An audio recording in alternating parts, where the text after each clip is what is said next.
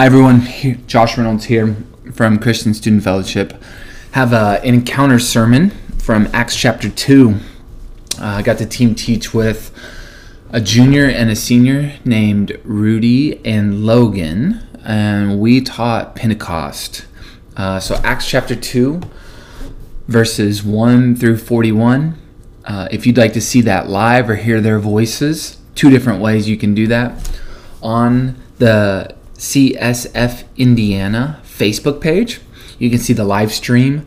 Uh, these two young men opened up my sermon with me, and they did a great job talking about not only their experience in Jerusalem and the path of standing at the at the wall and going to the Sea of Galilee, but they also uh, did a great job of storytelling why Acts chapter two uh, was so powerful in the representation of um, God showing up, His Spirit showing up on earth in tangible ways. And so they really did a great job. They taught through the tabernacle and then they connected it to the temple. And then from the temple, they connected it to uh, at Jesus' crucifixion. They connected to the veil being torn. And so it was very easy for you all to remember because it was the tab, the temple torn veil, and um, they were all T's. And now the day of Pentecost was here. This is uh, chapter 2, verse 1. They were all together in one place. Suddenly, a sound like the blowing of a violent wind came from heaven and filled the whole house where they were sitting. What they saw seemed to be tongues of fire that separated and came to rest on each of them. All were filled with the Holy Spirit and began to speak in other tongues as the Spirit enabled them. Evidence of this same Spirit uh, we've seen before. We've seen it on Jesus. Uh, specifically, the same power, the same Spirit that Jesus had in his life on earth was now physically made known to the disciples to equip them for their mission in the world. Uh, Jesus had said, Stay for the gift that my Father has promised you. Stay for uh, John uh, the Baptist from a couple weeks ago said, One who is coming who will baptize you with the Holy Spirit. And this is an incredibly fundamental beauty of Pentecost. What we love is that there's no distinction between the apostles or the disciples, men or women. Uh, we know that because there's 120 people that are gathering over the past 10 days waiting on the Spirit to come. Even Jesus' family members are present in this, and they have visible and verbal confirmation of their inclusion. This was God uniting his people. And Peter now is supposed to uh, tangibly tell the story because they're going to move because the spirit and the disciples and the apostles they're going to move from the upper room into verse 5 into the temple. Listen to this. Now there now there were staying in Jerusalem god-fearing Jews from every nation under heaven when they heard this sound, a crowd came together in bewilderment because each one heard their own language being spoken. Utterly amazed, they asked, Aren't these all, all who speaking, Galileans? How is it then that each of us hears them in our own language?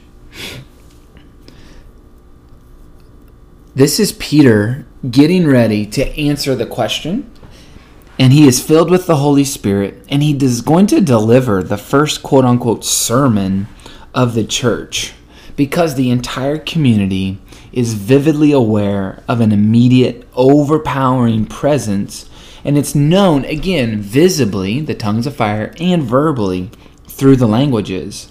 One of the things that that Luke wants us to catch is it's an international crowd collected, and they're experiencing the power of something. And that was really important because what I guarantee God wanted them to do was to have an experience, a story to take home with them.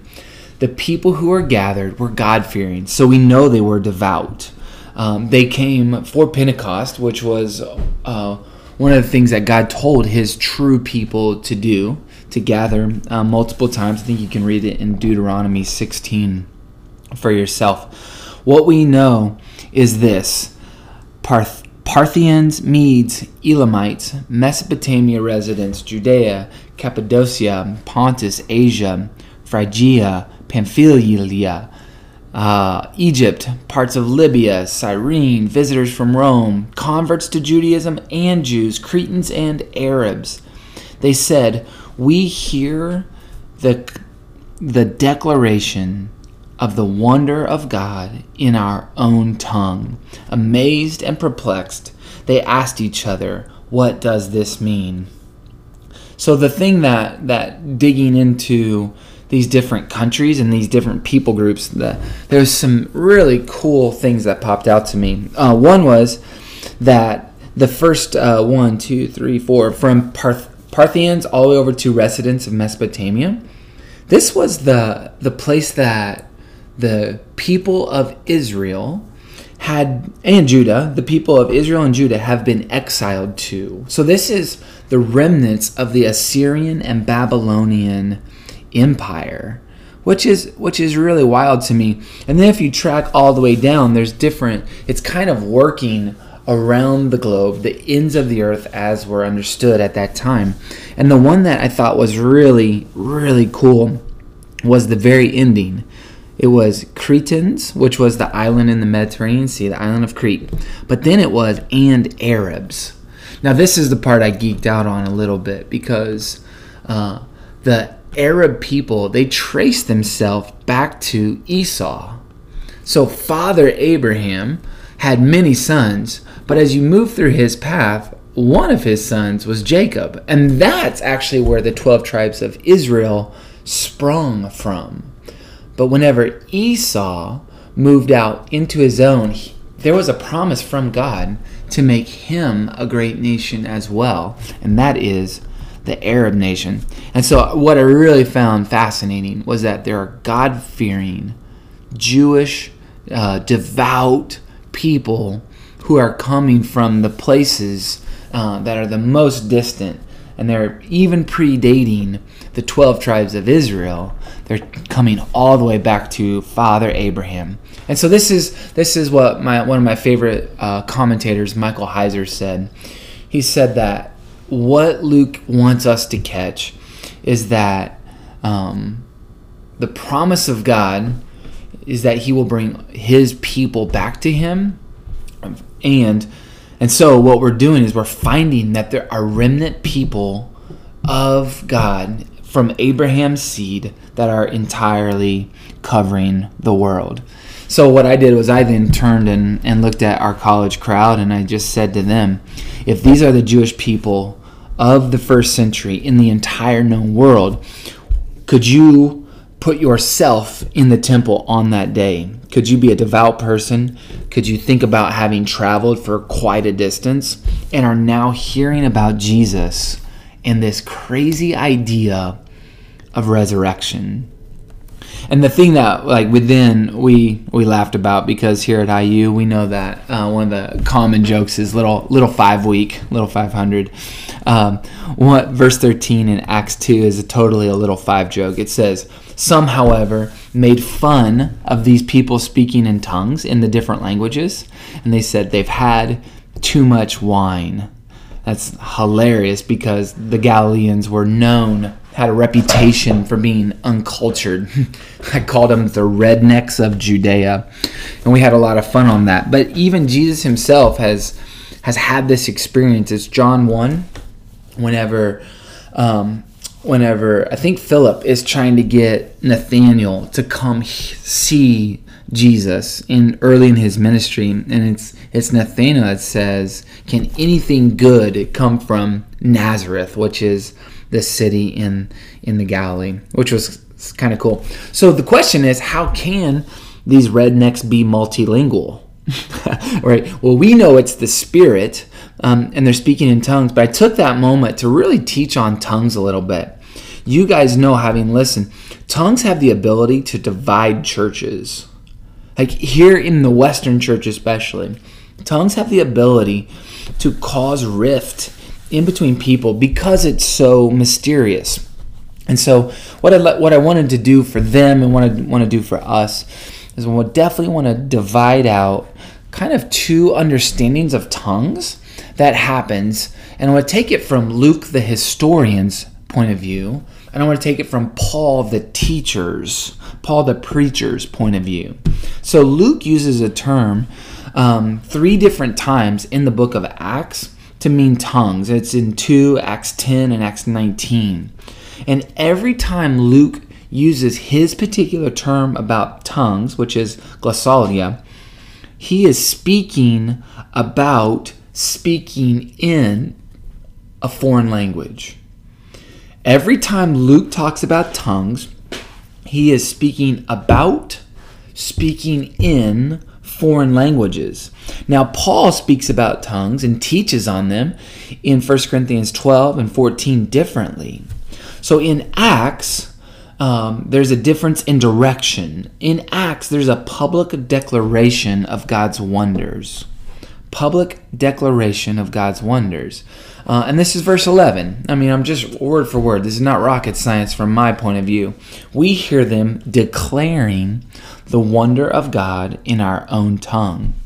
Now, in 1 Corinthians, the tongue speaker, we hear Paul say, does not speak to men, but God. And so there's a difference in tongues, even though it's the same word, tongues. Uh, we understand it to mean two different things. The second idea is this not only are they different in direction, they're different in character. The tongues in Acts were understood by groups of listeners, and what we see in First Corinthians is that tongues need an interpreter. Tongues need an interpreter if they're to be understood and to be useful within the body. And so tongues were not the confusion of language here in Acts 2, but it is the unity of message. Maybe this is a topic uh, that you'd want to connect on. Maybe you've got a different experience on that. I'd be happy to to take some time, buy some coffee, or at least have a, a phone call. Uh, so you can shoot me an email if you want.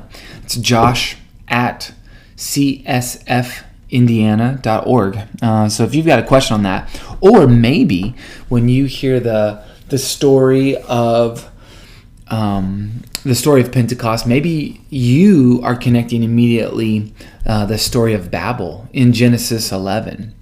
Maybe you see tongues uh, and and is the unity of the message, even though languages are confusing, and that being the exact opposite of what happened at the Tower of Babel, where languages were meant to confuse and, and push people away from the pride of thinking they could move towards heaven. What we see in Pentecost is God's Spirit coming. Or maybe you uh, see um, Mount Sinai, maybe maybe Mount Sinai and the idea of this unifying fire, uh, this unifying tongue, uh, which in Hebrew translates thunder, which the people would have heard on the mountain, which was God meeting with people. That was the tongues that showed up in that space. Maybe you want to connect. Uh, I'd be thrilled to. Josh at csfindiana.org. And um, it's a really easy way to connect with me. What I then did on Thursday night, uh, what I want to do here with you is take some space and really look at what Peter does uh, with his very first sermon. He is going to clarify the first of 19 sermons in the book of Acts, and eight of them are Peter's. Um, what I really like is to think about how he preaches. As a preacher, uh, I think the philosophy behind preaching is incredibly important. And again, mm, if you want to connect on that, I'd be happy to. But basically, what we see happen here is we see Peter uh, interpret an Old Testament passage in the light of its being fulfilled. Uh, this is called a pesher uh, style of interpreting. It's a, it's a taking an Old Testament passage and interpreting it in light of fulfillment. Uh, and so here's how Peter's going to do this. He's going to always tell these kind of main tenets through his sermons. He's going to talk about uh, God looking for people to partner with his story. He's going to anticipate the central figure of God's story, which is going to be the Messiah. We've heard that a lot. And then we're going to look at the fulfilled hope of this story. And here's the cool thing if it's a fulfilled prophecy, there's typically a plot twist that's going to show up, and that totally happened here in the book of Acts, this sermon. Uh, Peter's going to interpret Joel chapter 2, and then he's going to interpret Psalm 16 and Psalm 110. Uh, and the way that he's going to do that is pretty cool. He's going to deliberately change some of one or two of Joel's words afterwards, uh, and he's going to change that to in the last day.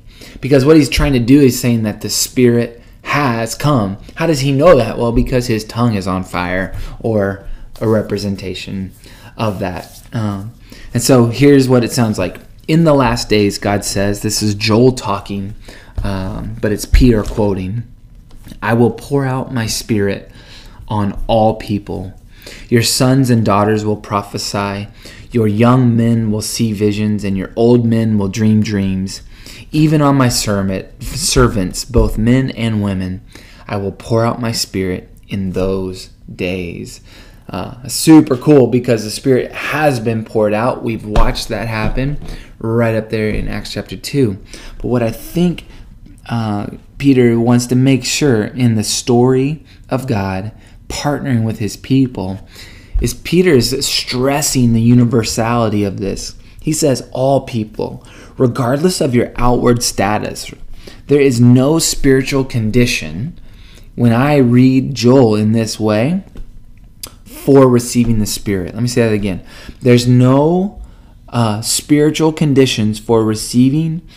Uh, I'm sorry, sorry, I said it wrong. There's no social distinctions, but there are spiritual conditions.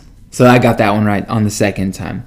Regardless of your outward status, there's spiritual conditions for receiving the Spirit. We know that there's devout people here in attendance, but there's no social distinctions. And so it's sons and daughters, it's men and women. There's no age uh, condition. Your young men, your old men, and there's no rank problem in receiving the Spirit even on my servants, both men and women. Verse 18 is 17 and 18 are so clear here in Acts. This, the universality of the Spirit of God is for all people. And then 21, Joel closes with this And everyone who calls on the name of the Lord will be saved. Fellow Israelites, listen. Jesus of Nazareth was a man accredited to you by God by miracles, wonders, and signs which God did among you through him, as you yourself know. So here we're moving into the second part of the sermon, which is there's a there's a redemptive central figure in God's story. He is looking first to partner with his people, and what we saw is there's no distinction. And now he is saying to this, this is for all people, and there's a central figure. The thing that you guys have to catch, and I don't as a Western reader until I go dig in and see the story um, at a deeper level, is I need to understand that Jesus was accredited by God through supernatural works. And the way Peter says that is miracles, wonders, and signs. Miracles represent the power of God. Things that only God can do is miraculous. Wonders. Uh, that this means exactly what it says. Wonders are, are, are moments to arouse your astonishment. And then signs. And signs are, are significant spiritual truths. And what we see Peter do in his sermon is he said, Jesus fulfills all three of these miracles, wonders, and signs. And he looks at the people and says, This has happened. God did among you not necessarily mean these exact people, but humanity through him, through Jesus. And then 23 comes. Uh, this man was handed over to you. Again, not these unique people, but humanity, and specifically then the people in Jerusalem. Handed over to you by God's deliberate plan and foreknowledge and you, with the help of wicked men, put him to death by nailing him to the cross. This is an incredible deal because the, the miracles, signs, and wonders can all be truisms, but there's got to be the plot twist. There has to be the redemptive place that shows up in Peter's story, and that is chapter 2, verse 24. But God raised Jesus from the dead, freeing him from the agony of death, because it was impossible for death to keep its hold on him. Plot twist! And here's the, the coolest part. We are on the back end of 50 days, and over the last 40 days, uh, Acts chapter 1 tells us that Jesus has been giving many convincing proofs that although he was dead, he is now alive. Paul is going to tell us later on in his in his letters that Jesus showed himself to over 500 of the brothers and sisters. And so here is the plot twist that shows up. Let me jump all the way down uh, to 36, 37, uh, 38 here. Therefore, let all Israel be assured of this God has made this Jesus whom you crucified, so there's that Act 2, both Lord and Messiah. So this is Peter being overt about the role that Jesus was to play. And verse 37 was the title of my sermon. It's called Cut to the Heart. Verse 37 When the people heard this, they were cut to the heart and said to Peter and to the other apostles, Brothers, what shall we do? Brothers, what shall we do? This is the part where I stopped stopped the sermon and just implored our students, let me ask you as a listener to learn the narrative. See the story that all of Scripture bears witness to God. It bears witness to His people and His work in the world, and it calls us to become His people and do His work in the world. The story in Act 2, so if that's Act 1, here's Act 2 Jesus' life, death, and resurrection starts and puts into motion a worldwide mission which has implications for you and I today. Jesus himself said this would be true before his death and after his resurrection. And Acts chapter 2 primarily is about the unification of that message with the new plot twist. You don't have to go to the Holy of Holies in the tabernacle or the temple. Because the veil was torn, now the power of God's Spirit resides in us and in the church. So, this is the part where we stop the sermon again and we ask the question as you're hearing this story in your own language, what type of response is needed? Verse 37 When the people heard this, they were cut to the heart, and they said to Peter and the other apostles, all these people who had been telling this story in their own languages, What shall we do? This is the place where uh, it became personal for you and I. We need to we need to understand for ourselves what it feels like to be convicted of sin, cut to the heart. And what we love is what Peter tells us to do repent and be baptized. Repent. Repent means to make a decisive decision about the desire of our heart. We need to make a decisive decision, so that's our mind, about the desire of our heart. And then we get to move from there with our actions. So that's kind of cool because the Hebrew term for repentance means a change of action. The Greek term for repentance means a change of mind. And so it's both your mind and your life, but it's the willingness to decisively decide to change. This doesn't mean that you're not going to sin, but it means that the focus of your life and the priority of who you are is in a desire to please God. So repent is a decisive decision about this story of God, his hope in the person of Jesus with the plot twist that life, death, resurrection, and now mission frees you and I to move in the world. And here's the great news true repentance, this decisive desire, that's God's will for humanity. That's God's will for me to become a new character in his story and to have a 180 degree change in my life.